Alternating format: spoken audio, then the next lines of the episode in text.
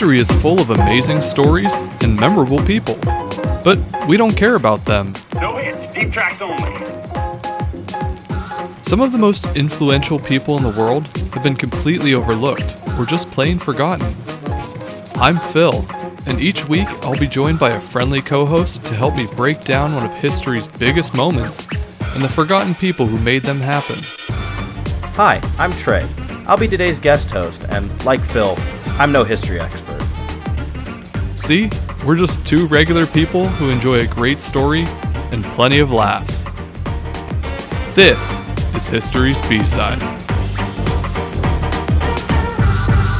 Today's B sider is One Czar, Two Czar, Dead Czar, New Czar. Today's episode of uh, History's B side is my turn. My name is Trey. I am the guest for this week. Uh, I originate from the Hiccups in History podcast. Last week we discussed a very hungry Frenchman, and uh, this week we are going to be talking about a a topic that is less disgusting and more weird in terms of historical figures, but as uh, alluded to by the title, we are discussing Russian history. And given the current state of uh, Russia and the Ukraine and all that is going on in the world, I just feel like this is uh, it is appropriate to make a suggestion to everyone that uh, if you have any ideas about what's going on and have seen some of the reports coming in of the devastation in Ukraine as a result of the war, I would highly recommend donating to the uh, Ukrainian Red Cross at www.icrc.org slash en slash donate slash Ukraine. Just they've uh, all the reports I've seen says the Red Cross is doing a great job at getting supplies to the non-combatants, uh, the civilians who are kind of caught in the crossfire of this conflict, and regardless of which side you stand for or which side you believe in, the people that are truly suffering are those without the guns, without body armor and tanks, who are just caught in the crossfire and need as much aid and support as they can.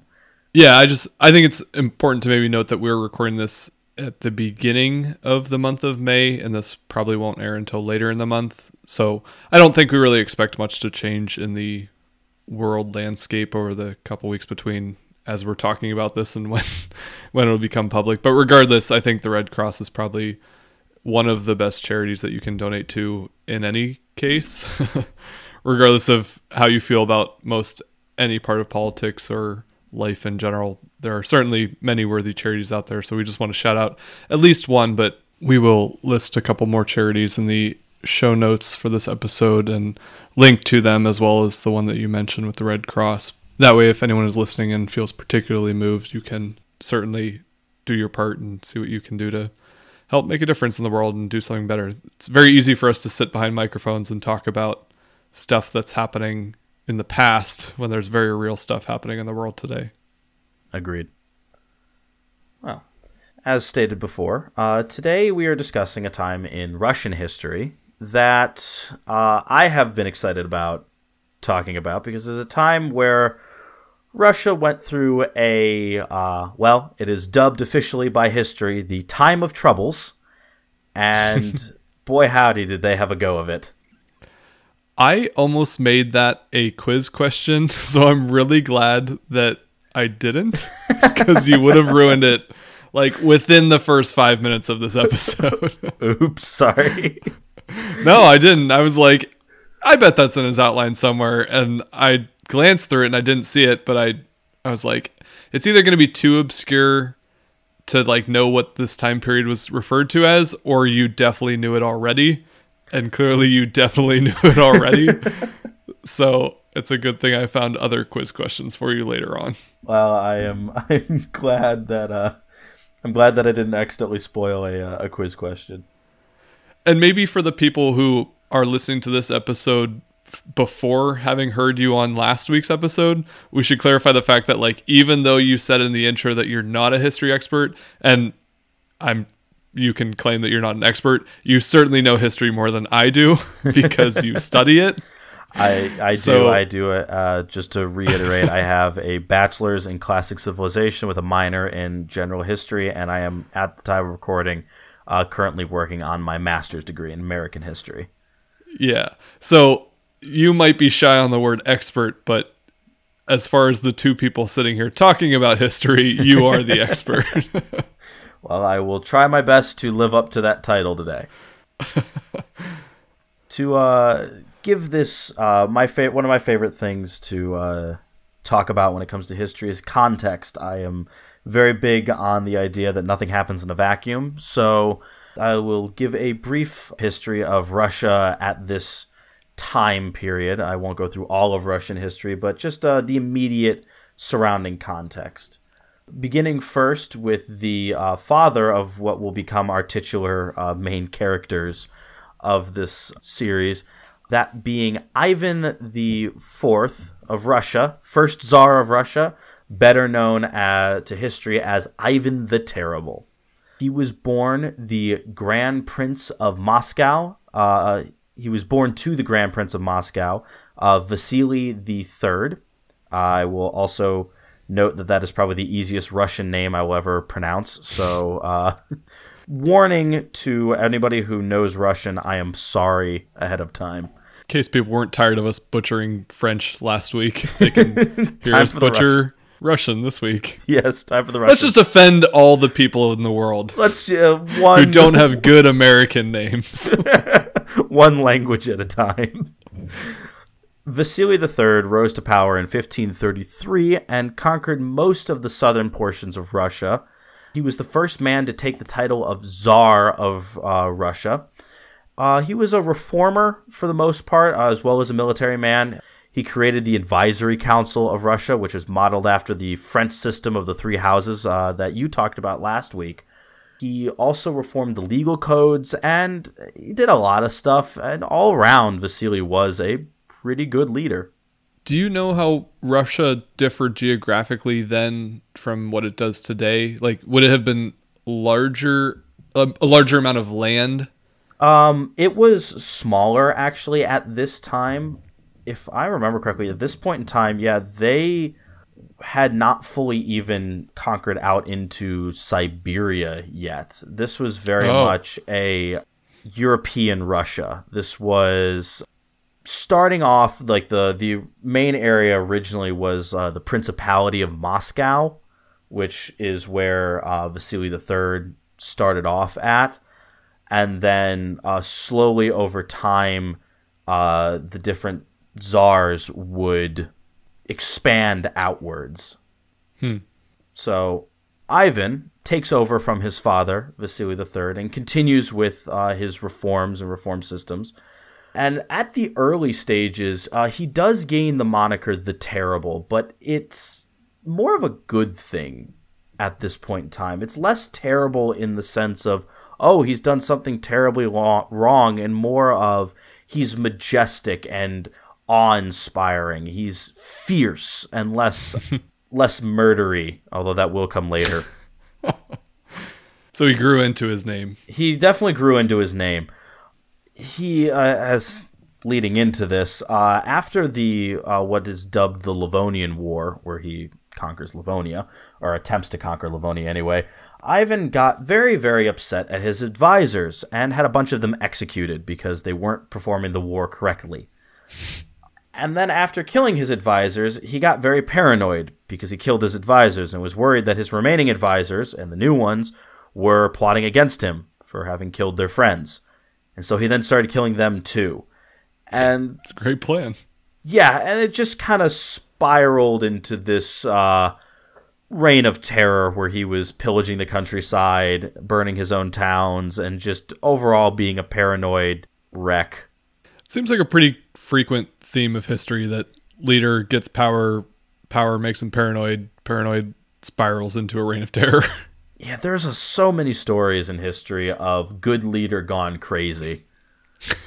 it always starts out nice, and then they always live long enough to become the villain. Which is why I always I always find it funny when you read like um, alt histories or historical what ifs of like what if this great leader who died young continued to live on? And in the back of my head, I'm like, maybe he would go on to be this great reformer and continue to do all the awesome things. But track records in history show he'd probably go crazy at some point. Yeah, usually doesn't work out so well. No, it doesn't. So then, Mr. Ivan the Terrible decides that he doesn't want to be czar anymore, sort of. And so, at two separate occasions, he abdicates the throne and puts just another dude on the throne. I don't remember fully which one it was, but I think one of them was one of his brothers, and one was just like a nobleman that he just like plucked and said, This guy's Tsar now. And then like dipped out to the countryside. And then he like the other dude ruled for a little while and then people didn't like the other dude so then they called for Ivan to come back and then Ivan came back. And one there's one theory that goes around which I think is pretty plausible is that Ivan sort of knew he was terrible. Like he knew what he was doing. And so he understood that people were going to get mad at him. So what he would do is he would put these puppets on the throne to sort of commit other heinous acts, specifically against the nobility. And then when the nobility are like, we don't like you, Ivan would come back and go, oh no, you don't like this guy? Oh, well, uh, he must have done some terrible things. I guess I'll kick him off the throne and come back. There, I'm Tsar again. Everything is fine. But he wouldn't, like, reverse any of what he did. So the other guy would like confiscate lands from the nobles, and then Ivan would come back and depose the other guy, but he didn't give back any of the land. So it's just still remained a terrible situation overall. It's really not a bad strategy. I mean, it's not good for the people or the country or anything, but like from a leadership standpoint, it's really not a bad strategy because like you can get away with a lot and then it's like the devil you know type thing where you step aside and let someone else be equally bad and they're like you know what maybe ivan wasn't so bad and then you step in and you get to reap the rewards of all the terrible stuff that the other person did. I mean it helped extend out his reign. I mean it, it did help although what uh, would end up not helping is when it came to his succession which is always a i just want to point this out. Succession crises are like one of the most popular crises in all of history. No matter what, you could be the best ruler in the world, but like half the time they just choose the wrong person or can't decide, and so they leave their their crown to three people, and then those three people quickly become a very bloody one person, and it's never a, never a good time. But uh, Ivan was not a very good father. He his son was married to a woman who he then forced him to divorce and banished her. Then he had him marry another woman, who he then forced him to divorce and banish. And then he married him, his son off to a third woman. The third woman got pregnant. But then, in some fit of rage over something, Ivan beat the third wife so severely she miscarried his potential future heir. Yikes. So, overall, a ter- like living up to that Ivan the Terrible name. And so Ivan's eldest son uh, was not happy about any of this. So he decides to go talk to his father and try and discuss things with him. And Ivan took this criticism not well and beat his son to death with a cane. Jeez. Which led to a very famous painting of a very distraught Ivan cradling his bludgeoned son which for the longest time, at least the perspective in the painting made it look like, in my mind, that Ivan was eating the top of his son's head, but it's him cradling his son. It's it's a very haunting looking photo. Ivan looks absolutely out of his mind in it. Maybe he just had some really bad anger management problems. He could have benefited from a therapist, I feel like. I mean, that seems to express some remorse for his actions, but I, am not in a way that it would prevent them from happening in the future. Yeah, absolutely not. And I mean, I I'm not a psychologist, but he definitely does display some amount of bipolar to him because like you said, it is yeah. there there is that show of remorse, so perhaps he was in some form of episode and then came out of it and it was like, oh God, what have I done? You know? Yeah. Yeah. That's kind of how I'm viewing it, I guess. Yeah. Uh, well, he didn't have to live with his grief for very long because he died of a stroke in 1585 while playing chess. I, it that's just like he just dropped dead one day. So then, with his eldest son dead, the throne fell to his next oldest son, uh, a man named Fyodor the First Ivanovich, which I fairly certain I pronounced that correctly. The problem with poor young Fyodor First Ivanovich is he was, by all sources, handicapped. He uh, was weak of will, weak of body, and weak of mind, and he quickly came under the power, powerful influence of his wife. Some sources say his mother and his wife's brother-in-law, Boris uh, Godunov. Because of his infirmness, as it was, it's often called, he became a puppet czar very quickly.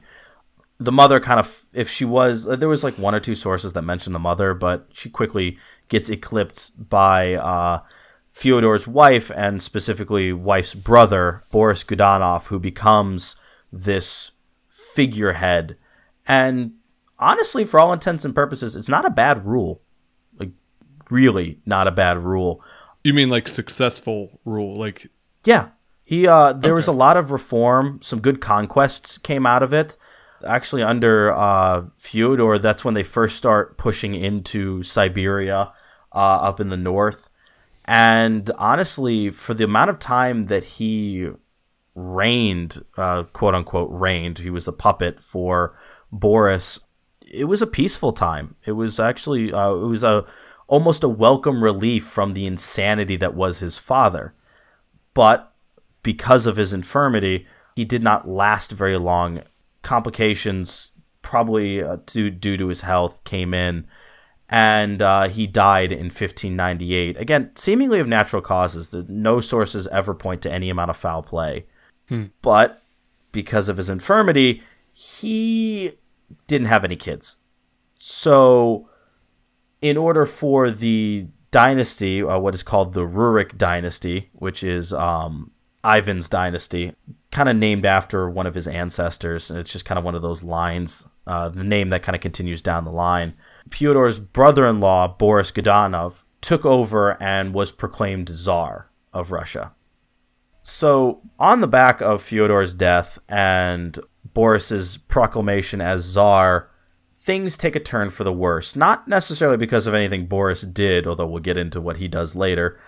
It was just one of those bad times because a famine hit, a really bad famine that killed about a third of the population within three years of wow. Fyodor's death and Boris's rise to power. That seems to be a common theme in Russian history too. That they have some famines that are not great for the Russian people. Yeah. Um, is that a common theme like throughout Russian history, or is that maybe in my mind amplified because of you know Stalin's planned economy. It is actually somewhat of an issue throughout Russian history. The problem with uh, Russian famines is the way the land systems are worked. There, there are feudal societies, so there's serfdom being put into place, which means that the peasantry cannot move around to kind of rotate cropping lands. So people are consistently having to continually plow the fields over and over again, which kills the crops. Uh, eventually, uh, kind of sucks all the nutrients out of the land. Additionally, Russia's huge and hard to navigate, so yeah. transportation of food is also a big issue. So maybe they had a good crop harvest, but because of a bad winter or particularly muddy spring, they couldn't get food distributed in the markets, and so that causes a famine. So there's a lot of a lot of issues going on within uh, Russia food wise. Right. And uh, this event, this famine, is the gateway to what is dubbed the time of troubles. Just to skim over, uh, this whole event that I'm going to be talking about takes place within the time of troubles, but to just kind of explain why they're called the time of troubles, the famine happens. Over the course of the time of troubles, Russia is occupied by Poland Lithuania for something like 10 years until 1612, which becomes a very traumatic moment, probably, given what Poland Lithuania has happened to them on behalf of the Russians. And we talk about that in some past episodes of History's B side. But I also, this just like dawned on me is maybe kind of irony when we, I mean, we referenced at the beginning of this talking about the current situation where Russia is invading Ukraine basically on the false narrative that because Ukraine used to be a part of the Soviet Union that Russia's entitled to that land. But if you're saying that Poland Lithuania occupied Russia, maybe Russia should be a part of Poland or Lithuania today. There's by so the much- same logic, right? By the same, I mean, you're not. I I follow that logic very, very, very well.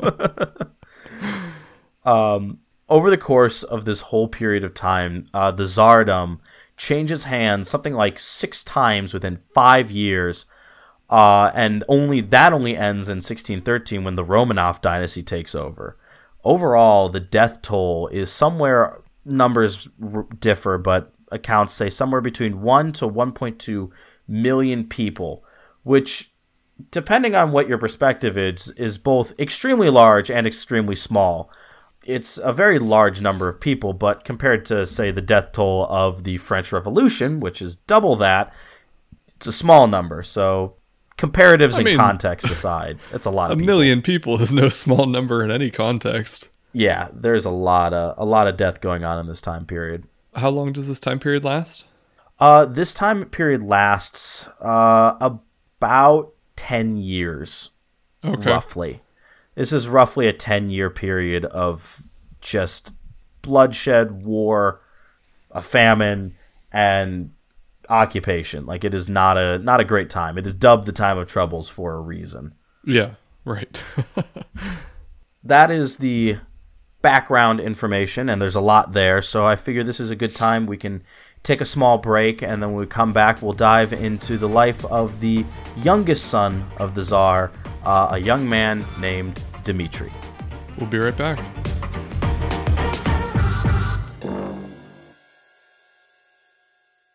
Boop. Before you inevitably skip this ad, take a moment to boop the snoot of your furry History's B-side companion. And while you do, why not just the ad play in the background? Odie, get off the microphone! Boop. But seriously, we just wanted to take a minute to tell you some ways you can support the podcast on our website, historysbside.com. The first and most direct way you can support our podcast is by signing up for a membership. You can join at any monthly contribution level, but we suggest $10 to start. Though, please feel free to pick whatever fits into your budget. A membership will get you access to monthly boneless episodes, show notes, future episode cues, surprise gifts, and more. We also have on there our merch shop, which includes things like t shirts, hoodies, hats, drinkware, bags, stuff for adults, kids, and dogs, so you can rep your favorite history podcast everywhere you go. You'll also find extras, including free stickers, bookmarks, and postcards. You can suggest an episode topic, or submit a question about the podcast, one of our episodes, or even about us. That website again is historysbside.com. And now, back to the episode. Boop.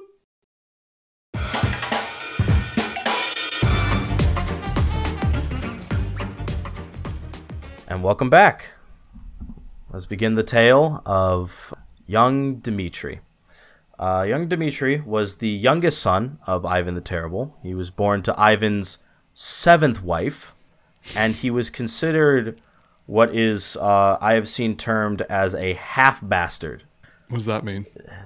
Half bastard means that he was born in wedlock, like Ivan was married, and they had the kid, but the church apparently didn't recognize the marriage. So his claim to legitimacy at birth was shaky. But then again, he was the youngest son, so he was never really intended to inherit anything.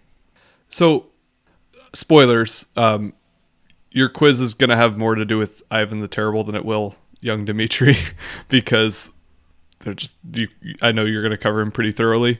That's but fair. one of the things I read was that he had something like eight wives, but only four of them were recognized by the church or something like that. I might be Yeah. misremembering that.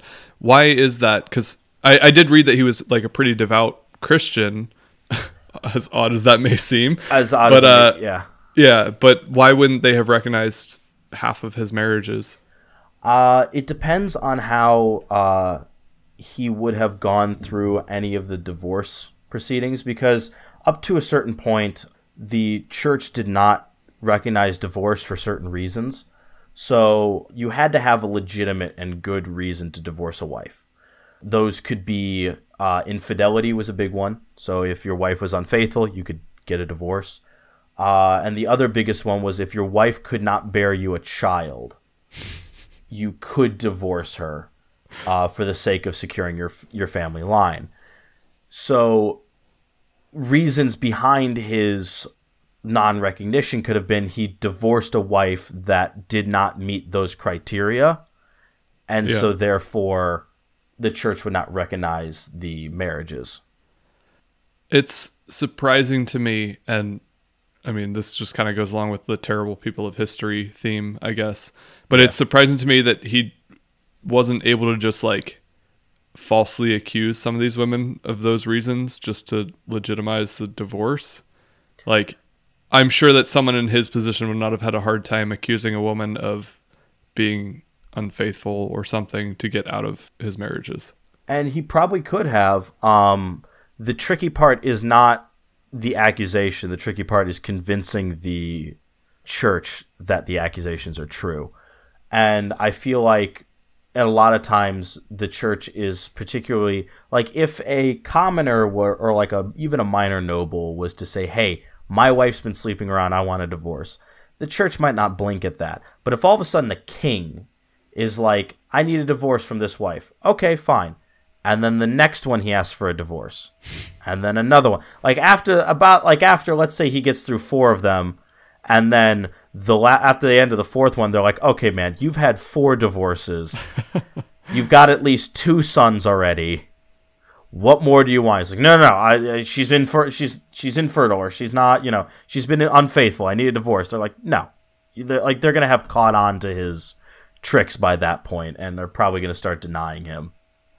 I think I'm more surprised that like the church can stand up to the king, but I think that also speaks to just the importance of the church in the It is. It's the importance. Yeah, it, they're very powerful, especially at these periods of time, because uh, they have power to the faithful, because the faithful believe that you know they control the gate to their mortal soul in heaven, uh, or to hell, and then they are also powerful in the sense that they could declare him a heretic, and all of a sudden, then all of his peasantry and nobles have every amount of legitimacy they need to kill him.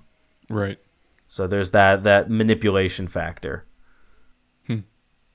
Well, speaking of manipulative actions, uh, when Ivan died, Fyodor I, uh, Dmitri's older brother, took power, and as stated previously, Fyodor was not really the power behind the throne. The person who was the power behind the throne was Boris Godunov, and Godunov did not want anyone challenging Fyodor's right to the throne. So he exiled young Dmitri and his money and his mother to a small town well over a hundred miles outside of Moscow. So if Fyodor was the let's call him the acting czar, even if he was just kind of like a puppet. Yeah. What was Boris's role in the government? I understand he was like his brother-in-law, but like did he have an actual title? Off the top of my head, um, he did not have an official title uh, that I can think of, though he probably had some form of regent title. Uh, he probably was like Lord Regent or First Regent or something like that, or an advisor. Though he would not have really even needed one because he was a noble unto himself. And at that point in time, uh, just being related to the the czar, to the ruler of Russia, gave you a degree of authority. Because you're like, I'm the czar's brother-in-law. I'm the czar's, you know, I'm married to the czar's sister. Like I have power because of that relationship. Even more so than I'm the czar's little brother. Or was it because Uh, it was like a half brother that wasn't recognized by the church? that is one of the reasons why he was able to be pu- pushed around was because of that. He's Okay. considered a half bastard. So Yeah. the he was basically uh, he also there also is uh, something to be said about moving quickly. This exile came very quick after Fyodor took power, so he probably didn't want to give people time to rally around the young potential Zarling, and we're just like, nope, nope, off to off to a small town with you. Got it. Although not long arrive, uh, not long after arriving at this town, uh, eight-year-old Dmitri was found dead with his throat slashed open. Now, logically, we, with hindsight and years of history between us, can look back and say that's some foul play. But officially, the actual legitimate official report was that the young eight-year-old Dmitri was out one day playing with a knife and had a seizure, which forced the knife to cut his own throat. I mean, we know a lot today about accidental Russian deaths. Yeah. Guess they're not as new. Yeah, there's a long history we might of, think. uh, of accidental deaths. Uh, people, oh no, he had a seizure. It seems to have cut his own throat. How could this happen?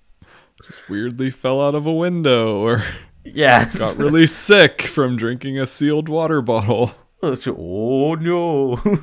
what a tragedy.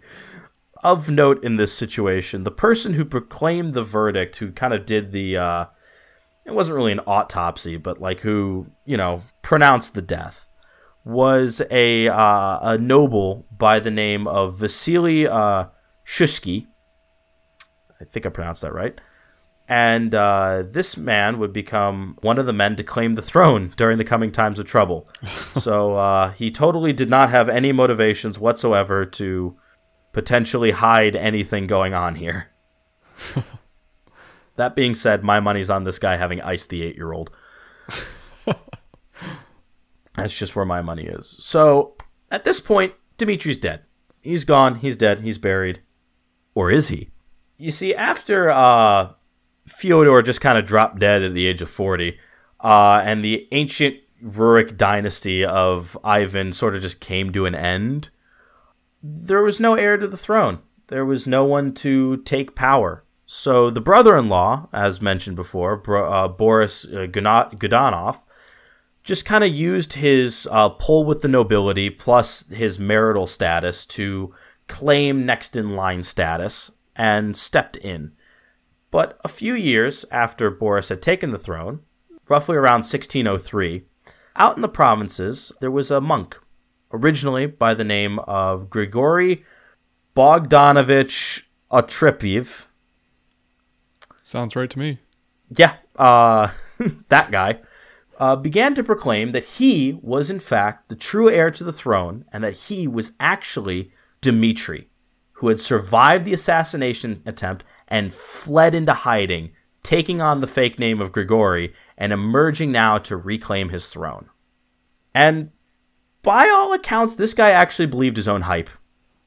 He actually seemed to believe that he was the real Dmitri. And I mean, he could have been.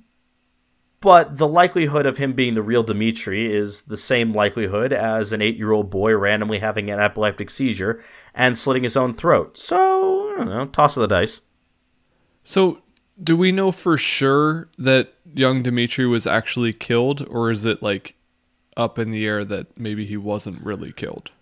So, this is where we get into the kind of conspiracy theory tinfoil hat moments in history because, according to official documentation and a declaration by a, a noble, by that Vasily Shushki, this kid, the corpse that was on the ground with the throat slit, was Dmitri uh, of Russia, was Dmitri of uh, Dmitri Ivanovich. Like, this was the heir to the throne. But when this other dude, Grigori, comes out of nowhere and starts proclaiming himself to be Dmitri, I mean, he was, according to records, he was the right age, uh, roughly, and he was, uh, I mean, compared to an eight-year-old, he sort of looked like the kid, uh, by by some accounts. So it, it could be questioned, but most historians seem to agree that this was just a monk who kind of went a little crazy.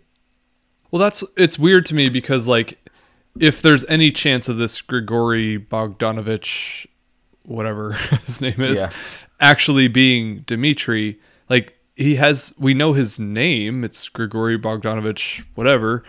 So like he has to have some history before becoming this monk. So I'm just, I'm really, I guess, confused by how anyone could believe that he might be someone that he hasn't been his life up to this point, or if he's just like a opportunist who found a potential way to come to power.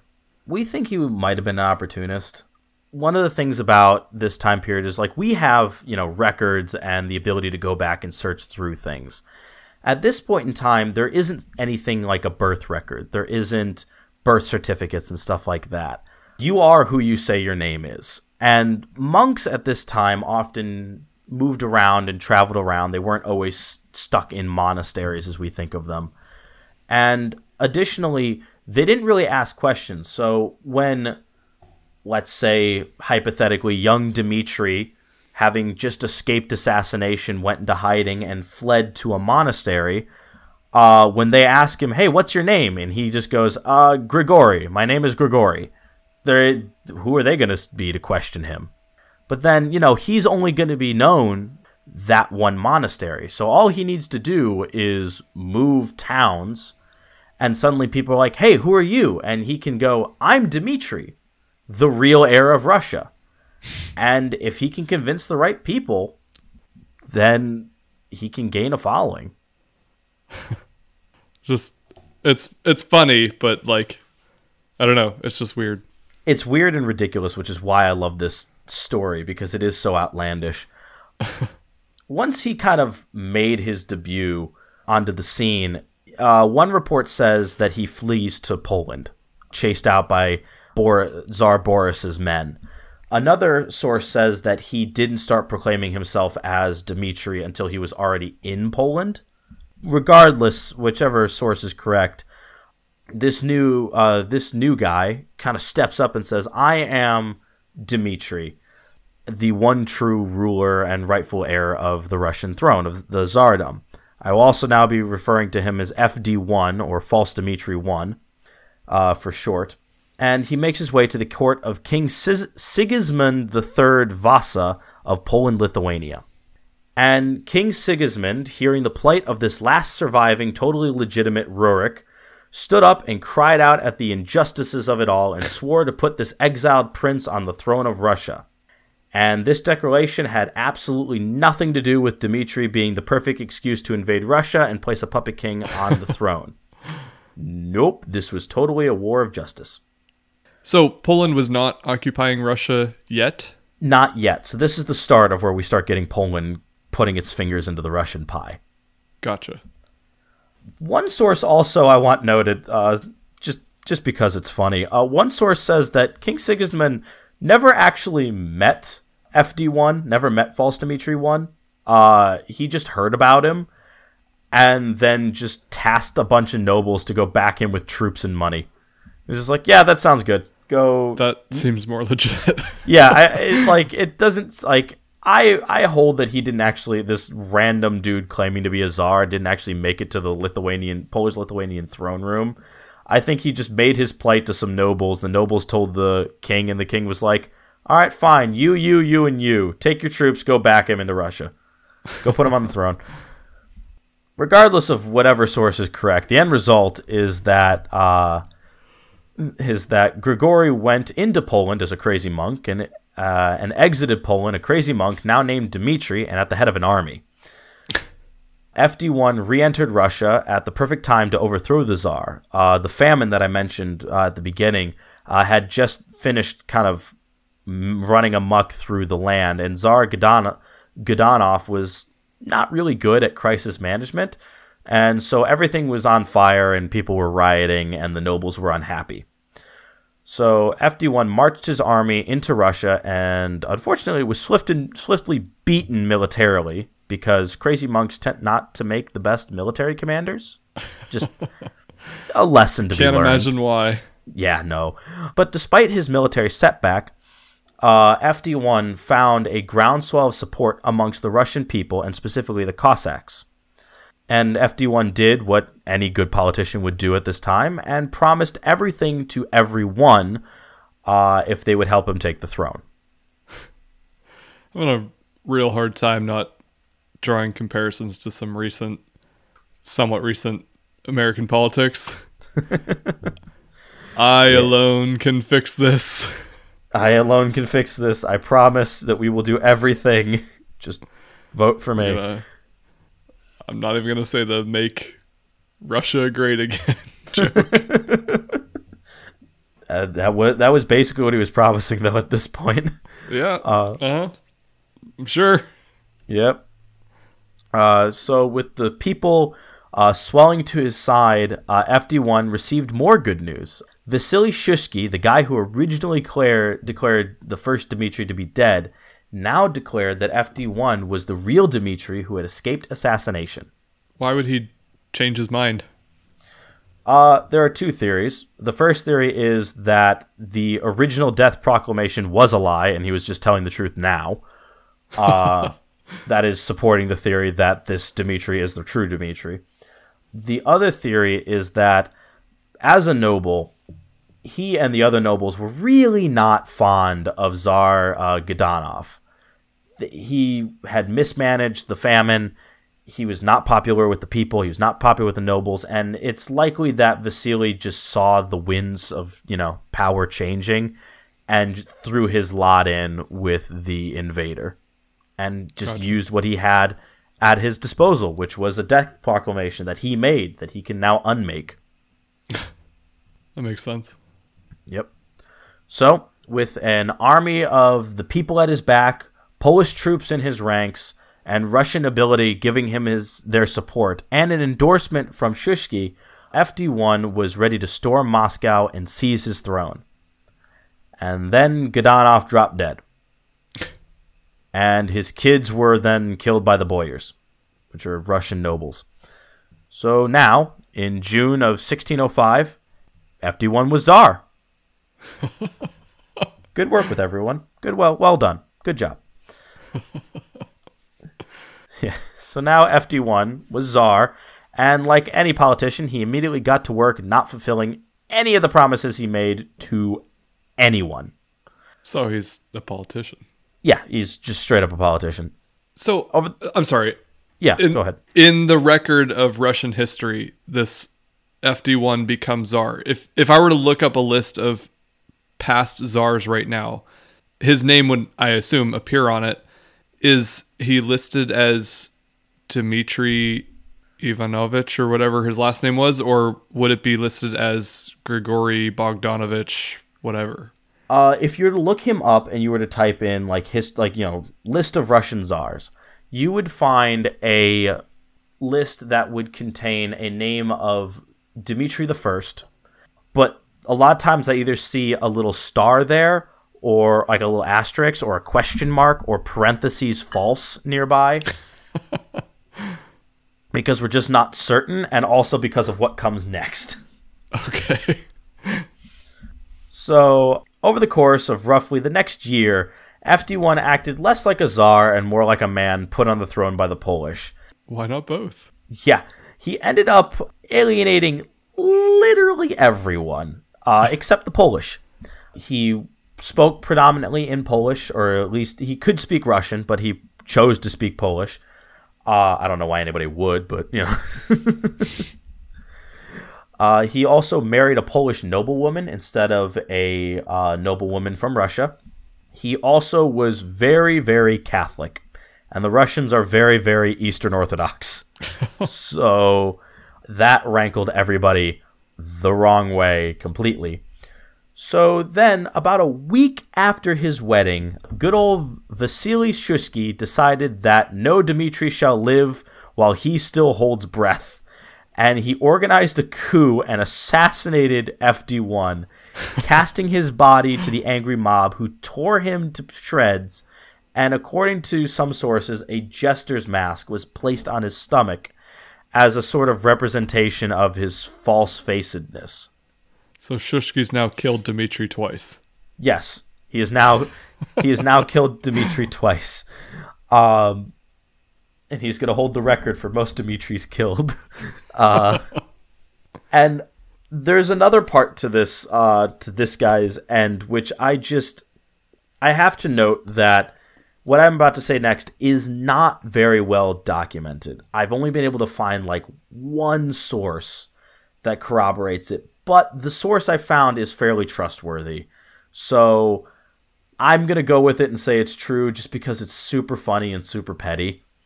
After the body was mutilated and burned, uh, which is a true fact that we know did happen, uh, the part we aren't sure about is where they then took the ashes, loaded them into a cannon, and fired them out of the cannon in the general direction of Poland.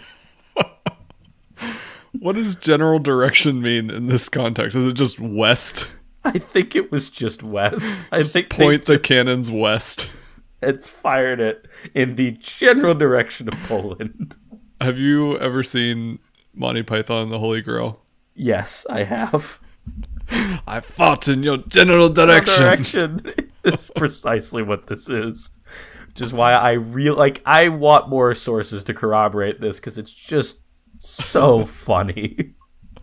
So now FD1 is dead. So Dmitri uh, the first, whether he was ori- the original Dmitri that had escaped assassination once or was a completely separate guy, debate's over no matter what. Dude's dead and dead, buried, dug up, burned, and then shot out of a cannon.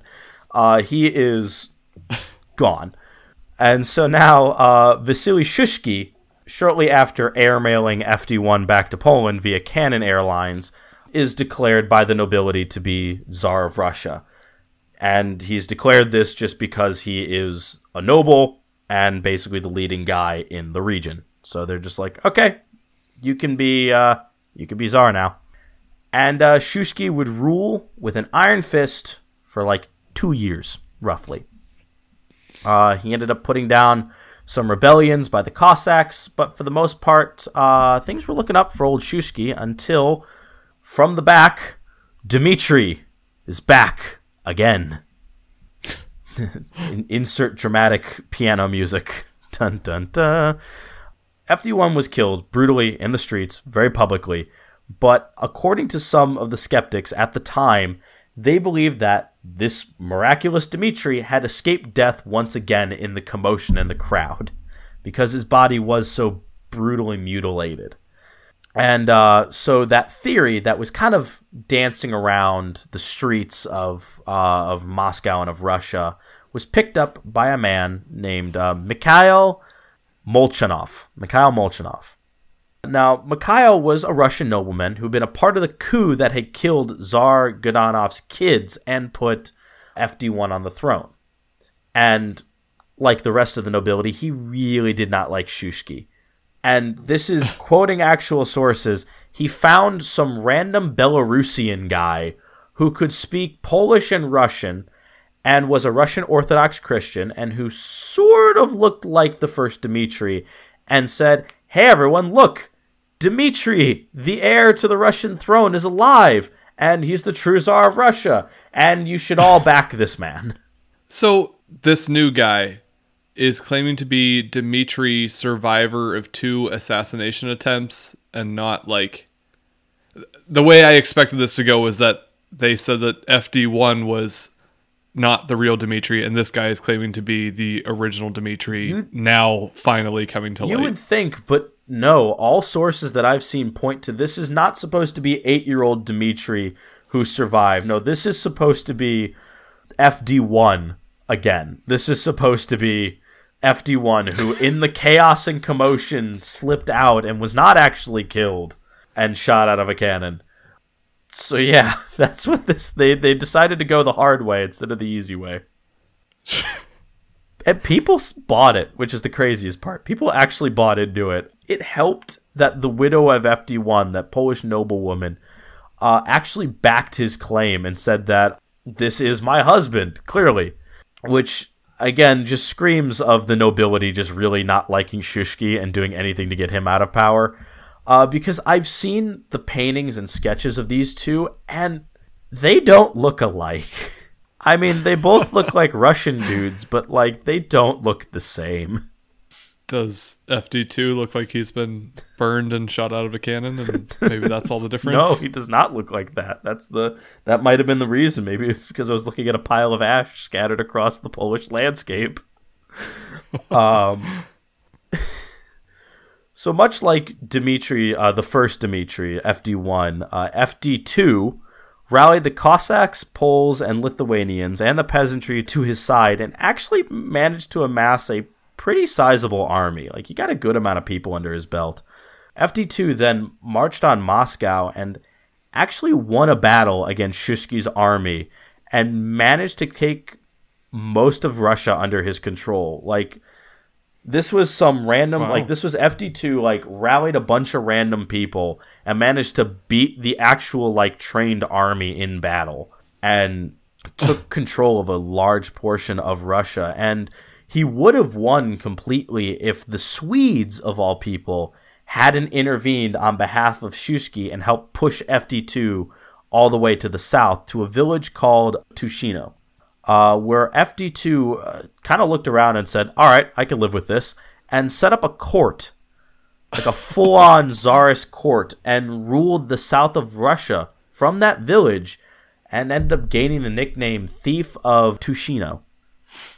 So now there are two czars in Russia for a while, but because of the Swedish intervention, now the Polish crown invades Russia to basically lay claim on Russia against the Swedes and it just becomes this big like you've got the Swedes invading, Russia split by Shuisky in the north, FD2 in the south, the Poles to the west, and the Swedes to the north.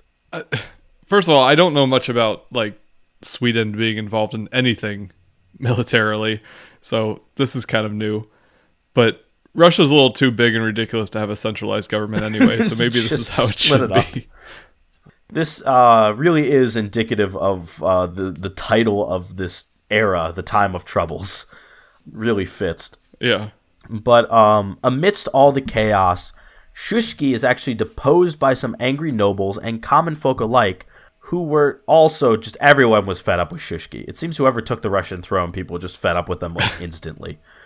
What's interesting though is, unlike anybody else, uh, during this coup, he wasn't killed. He just went off and became a monk. Like he was czar of Russia, and then he like it was like, you know what? All right, fine. Nobody likes me. Okay, I'll just I'll go be a monk now, and just like wandered off to a monastery and like I'm fairly certain, uh, according to all records, he just died in a monastery somewhere. Like he just went off and lived and died of natural causes. Good for him. So now, uh, there's only the only czar in Russia is FD two. Did he rule like all of Russia or was he still just in the south? Technically speaking, he was czar of all of Russia, but he didn't last very long because he died five months later and was killed by a guy named Pyotr Urusov, who was the head of his security.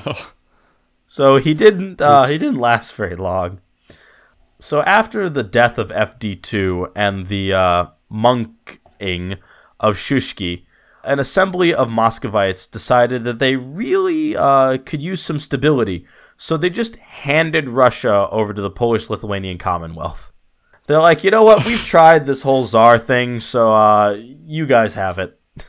And uh, unsurprisingly, some people did not like this idea, uh, namely the Cossacks, who uh, seem to have a track record of supporting the other guy in a lot of conflicts. So if you want to try and overthrow the dude in charge, the Cossacks, they're the guys you want to go to.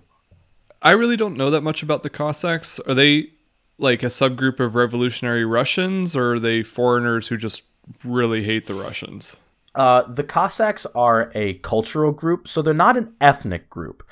Technically speaking, anybody can become a Cossack, uh, as far as I can tell, uh, at least at this period in time. They are uh, just a band of brigands and adventurers. Like the name Cossack literally comes from the Turkic Kazakh, which the word means adventurer or freeman and they just kind of occupied this area within the northern hinterlands of the Black Sea and Caspian Sea, like this kind of like north area, and they just existed there. They were kind of brigands. They raided and went around, but they mostly dealt with like the Tartar horsemen and the remnants of the Golden Horde and a bunch of other like people around there.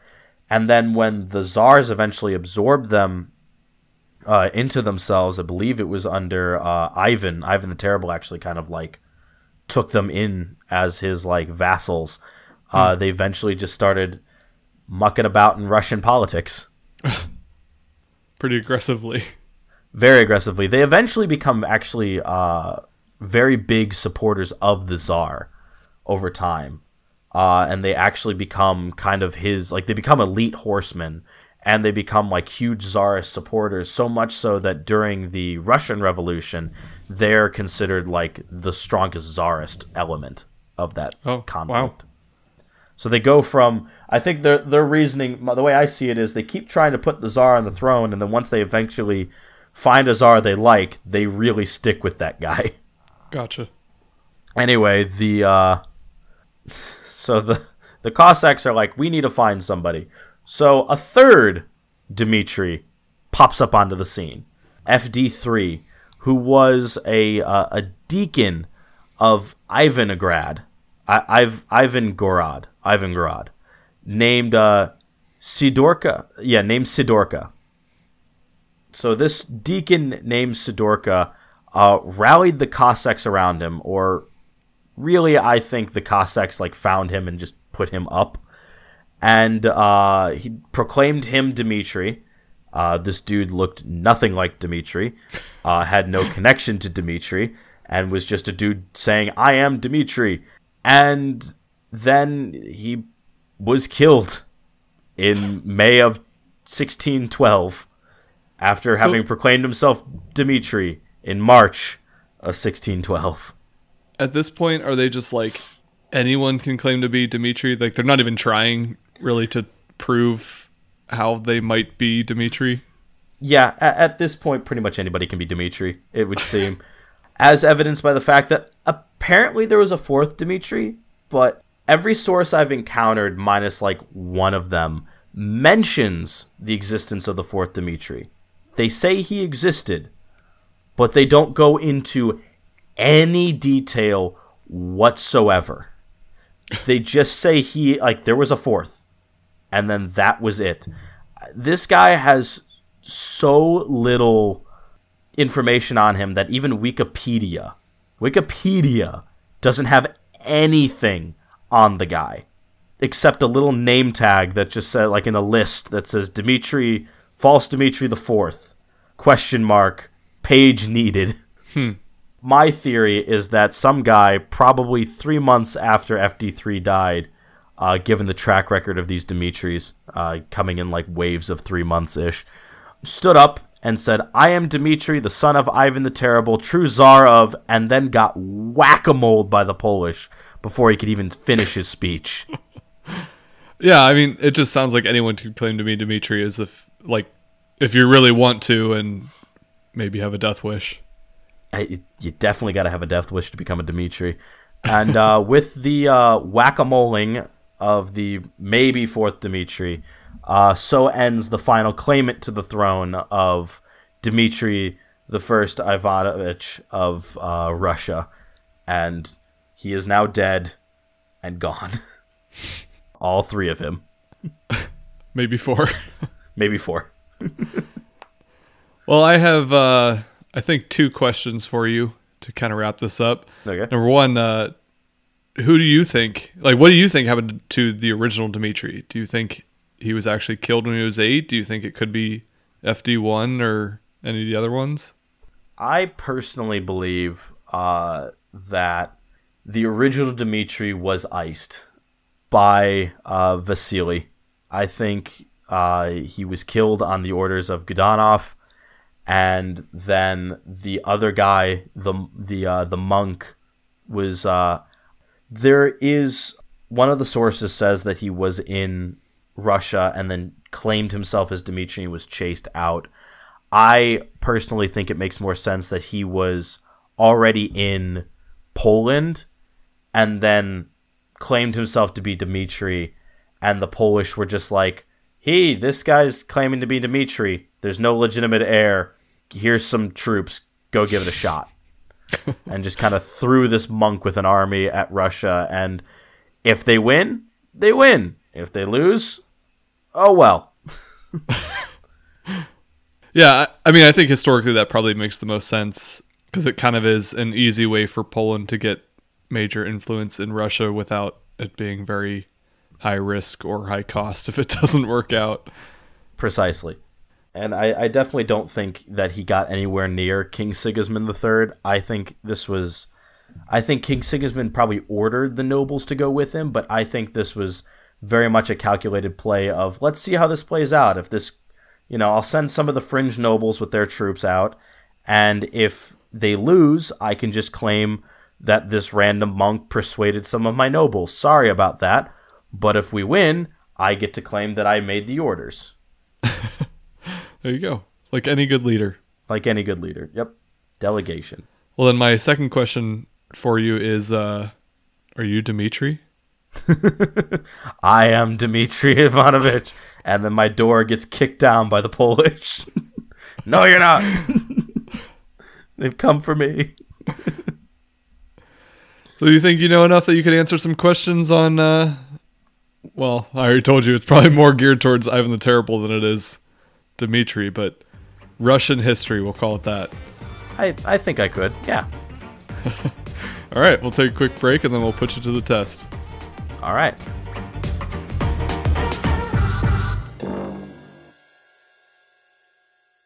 Come check out the Hiccups in History podcast, where I, your humble narrator, take you on a wild romp through some of the crazy moments in history. It is important to learn history, but that doesn't mean you have to be bored while doing it. We here at the Hiccups in History podcast believe that the best way to learn history is through its wild side. So come join us, and always remember to laugh while you learn.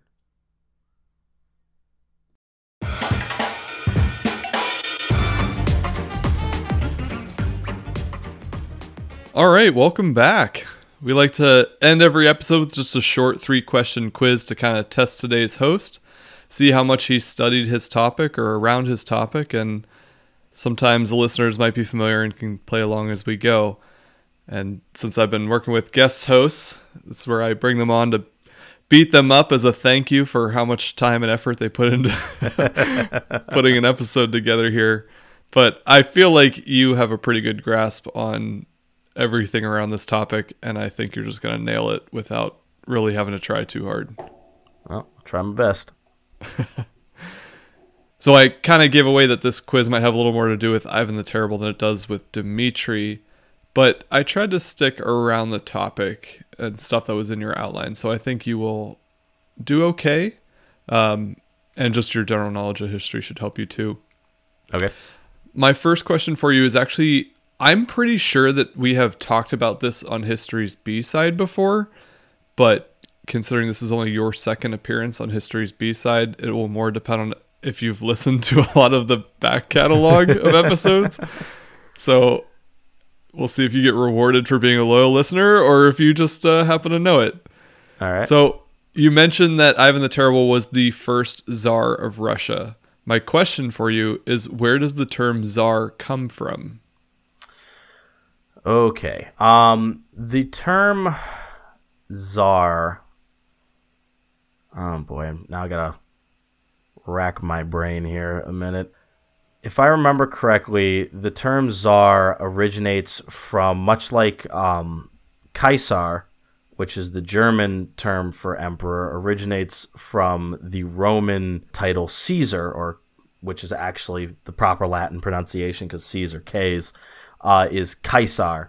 So um, I believe it is a continuation of like a, deriv- a derivative of that title uh, that has been put through the uh, Slavic script and uh, a little bit of Greek, considering the uh, contact with Rome or the Roman culture that the czarist people would have had would have been through the Byzantines, who kind of reverted to the Greek. you nailed that.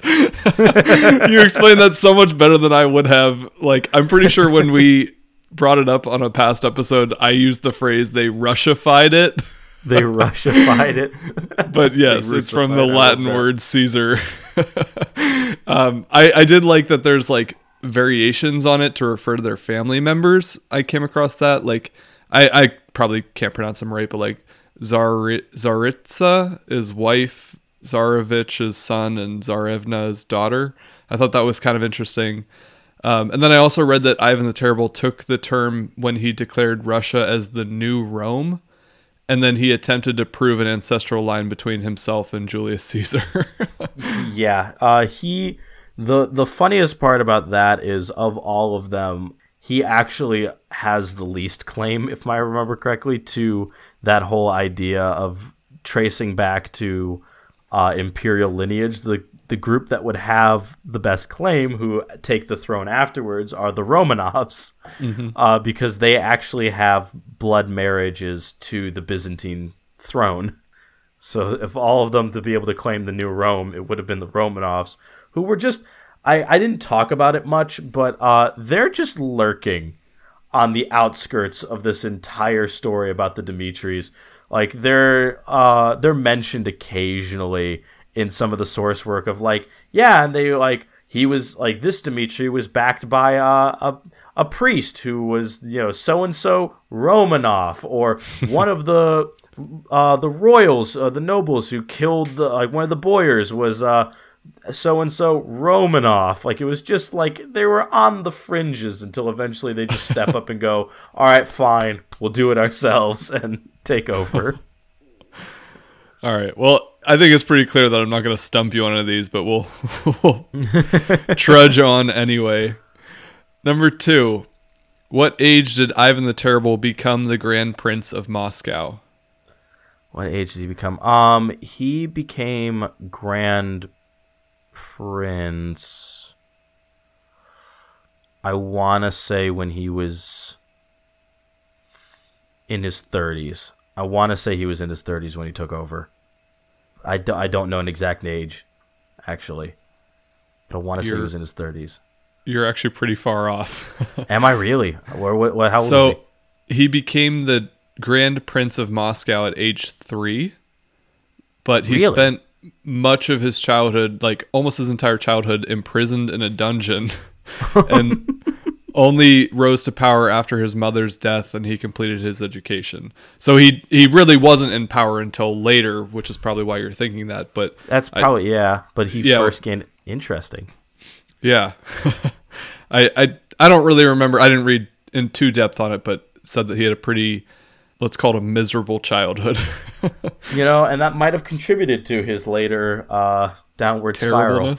yeah, his later you know, it's it's kind of hard to be a, a stand up swell person when you spend your your formative years in a dungeon. and your final question, I just thought this one was extremely interesting, although I'm not going to attempt to explain the whole backstory on it because it won't go well. But Dmitri was not the only czar to be impersonated after being assassinated. Can you name another? Um, Yes, I believe it was um, Tsar Alexander the First. I think was one of the ones that got get got impersonated as well after his assassination. this is not fair that you know history. the name I came across was False Alexis, who was impersonating Alexei Alexievich, who was murdered alongside his brother Simon Alexievich and they were the sons of Tsar Alexei Mikha- You said the name Mikhailovich earlier in the episode. It was something similar to that. Yeah. Um, it, it did say that not much was really known about that whole story, but the impersonator was never successful in ever actually becoming the Tsar of Russia. So, not quite the legendary story of False Dimitri number one. It is definitely a fun time, though, hearing about more Russian just succession crises. Um, speaking of which, I I um I don't know fully when this will air, but um at some point soon on my podcast, I plan to tackle a person who is very much on the A side of history, but who just had as another story of a Russian leader just not having a good go of it, which was Tsar Alexander, um, the great uh, reformer who survived five different assassination attempts and was eventually blown up. and uh, I plan to cover his whole little his his his relationship with socialism, which was not a good relationship. I mean, obviously, again on the A side of history and focusing on the theme of Russian history and people that were surviving all kinds of deaths. I've always been fascinated with the story of Rasputin and how like he possibly never died because there's no Yeah. records of his death and he survived like I don't know a dozen assassination attempts. I just think that's a funny story too.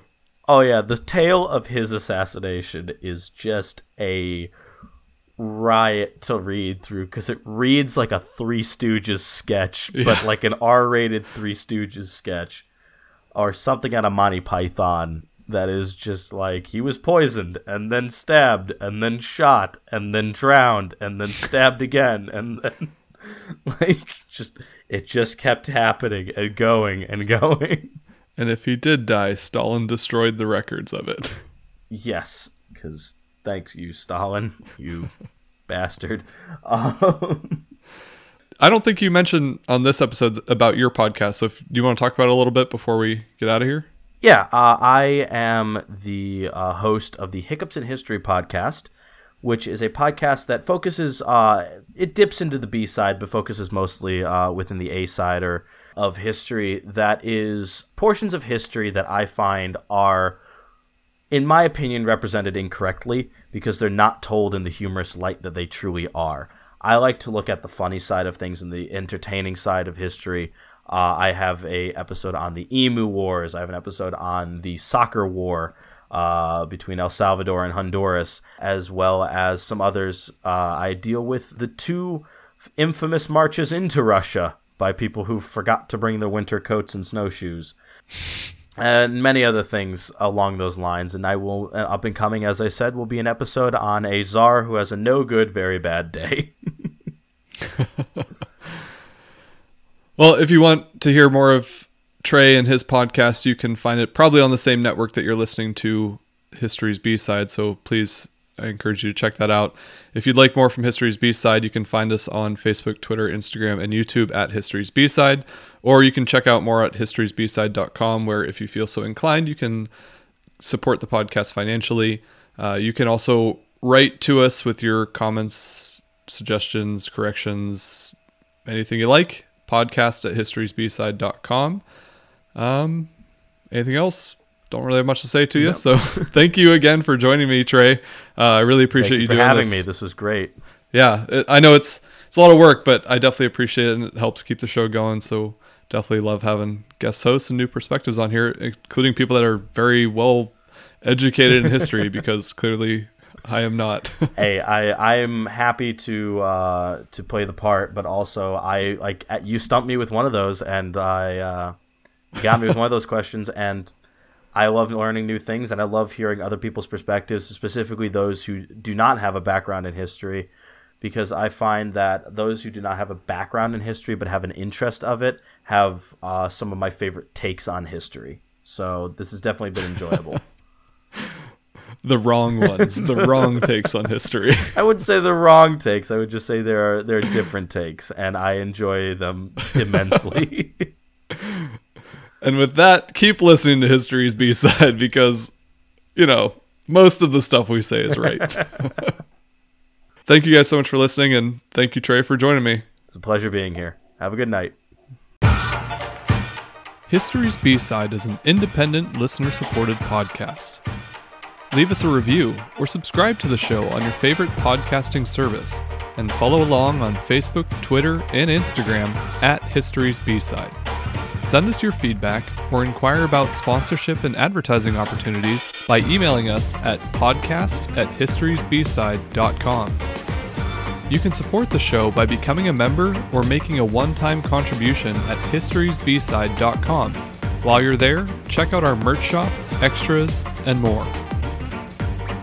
This episode was researched and produced by your host, Philip Hall, and my co-host today, Trey DeFalco. Thanks for listening to History's B-Side.